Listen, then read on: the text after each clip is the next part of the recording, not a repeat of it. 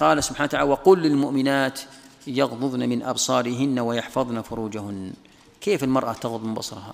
نقول أيضا المرأة مخاطبة بأن يجب عليها أن تغض بصرها من الحرام، فلا تنظر إلى الصور المحرمة ولا تنظر إلى الصور الخليعة في أي وسيلة من وسائل الإعلام، لا يجوز لها أن تنظر، ولا يجوز لها أن تنظر إلى الرجال نظر إعجاب وفتنة.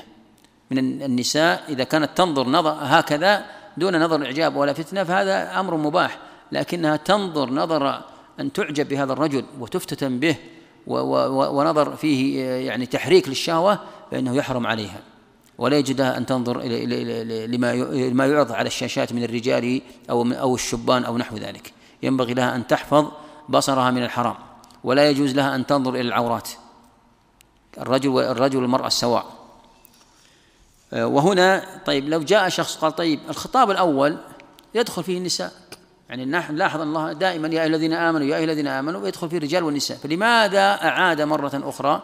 قلنا هنا أعاده للتأكيد عليه، هذا أمر، والأمر الثاني ليرتب عليه حكم جديد، وهو قول الله سبحانه وتعالى هنا قال وقل للمؤمنات يغضضن من أبصارهن ويحفظن فروجهن، قال ولا يبدين زينة، رتب عليه حكم جديد وهو وجوب الحجاب، يجب على المرأة أن تحتجب عن الرجال الأجانب، ولا يجوز لها أن تكشف شيئا من جسدها، لا شعرها ولا ظفرها ولا شيء من جسدها، ويجب عليها أن تحفظ نفسها بالحجاب. قال سبحانه وتعالى ولا يبدين زينتهن.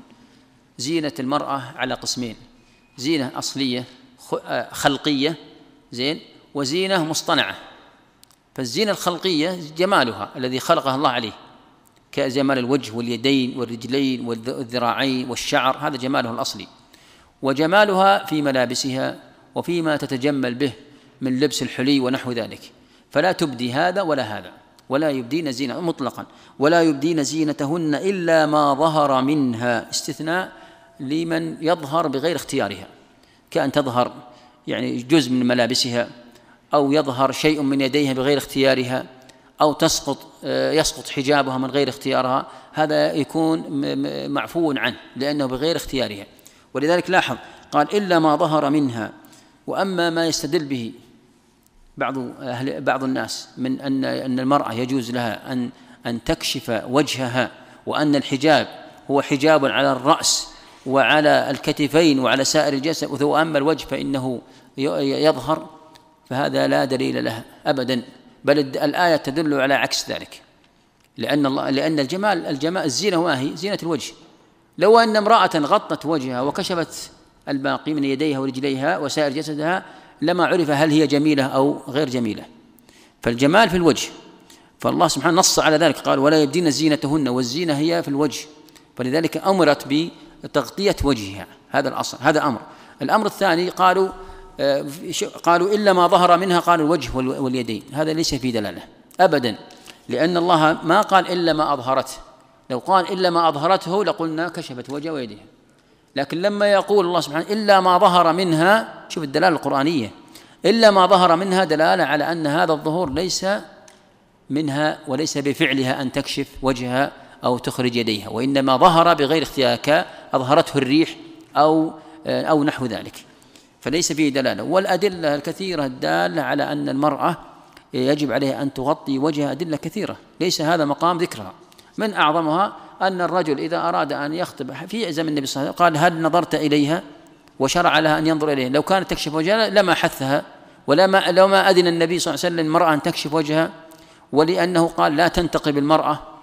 وأدلة كثيرة تدل على حديث عائشة كنا إذا مر بنا الركبان أستلت إحدانا جلبابها، وحديث عائشة في قصة الإفك أنه قالت فعرفني صفوان، عرفني قبل، وكان يعرفني قبل الحجاب، وكانت قد يعني غطت وجهها. هذه كلها أدلة صريحة تدل على على أن المرأة يجب عليها أن تغطي وجهها أمام الرجال الأجانب، وليس لمن قال بذلك دليل صريح أبدا. طيب، وأيضا سيأتينا أدلة سيأتينا أدلة صريحة إذا كان الله عز وجل، كما سيأتينا في آخر الآيات، قال ولا يضربن بأرجلهن ليعلن، إذا كانت تمنع من أن تظهر صوت الخلخال في رجليها أو في يديها أو في في جسدها، إذا كانت تمنع من صوت إظهار صوت الخلخال أو صوت الملابس أو الحلي، من باب أولى أن تغطي وجهها، فكيف تمنع من هذا ويقال لها اكشفي وجهك؟ أبدا. هذا دليل، هذا أيضا من أدلة الآية أن الله أباح أن, أن, أن الله حرم عليها أن تظهر زينتها ثم استثنى، والاستثناء وقع على المحارم دون الأجانب، فدل على أن الأجنبي لا يجوز له أن ينظر إليها. كل هذا تدل على ذلك، ولذلك قال الله سبحانه وتعالى قال ولا يبدين زينته إلا ما ظهر منها وليضربن بخمرهن، الحجاب الخمار، أن تلقيه من رأسها إلى أطراف قدميها تغطي سائر ذلك كما فعل الصحابيات رضي الله عنهن.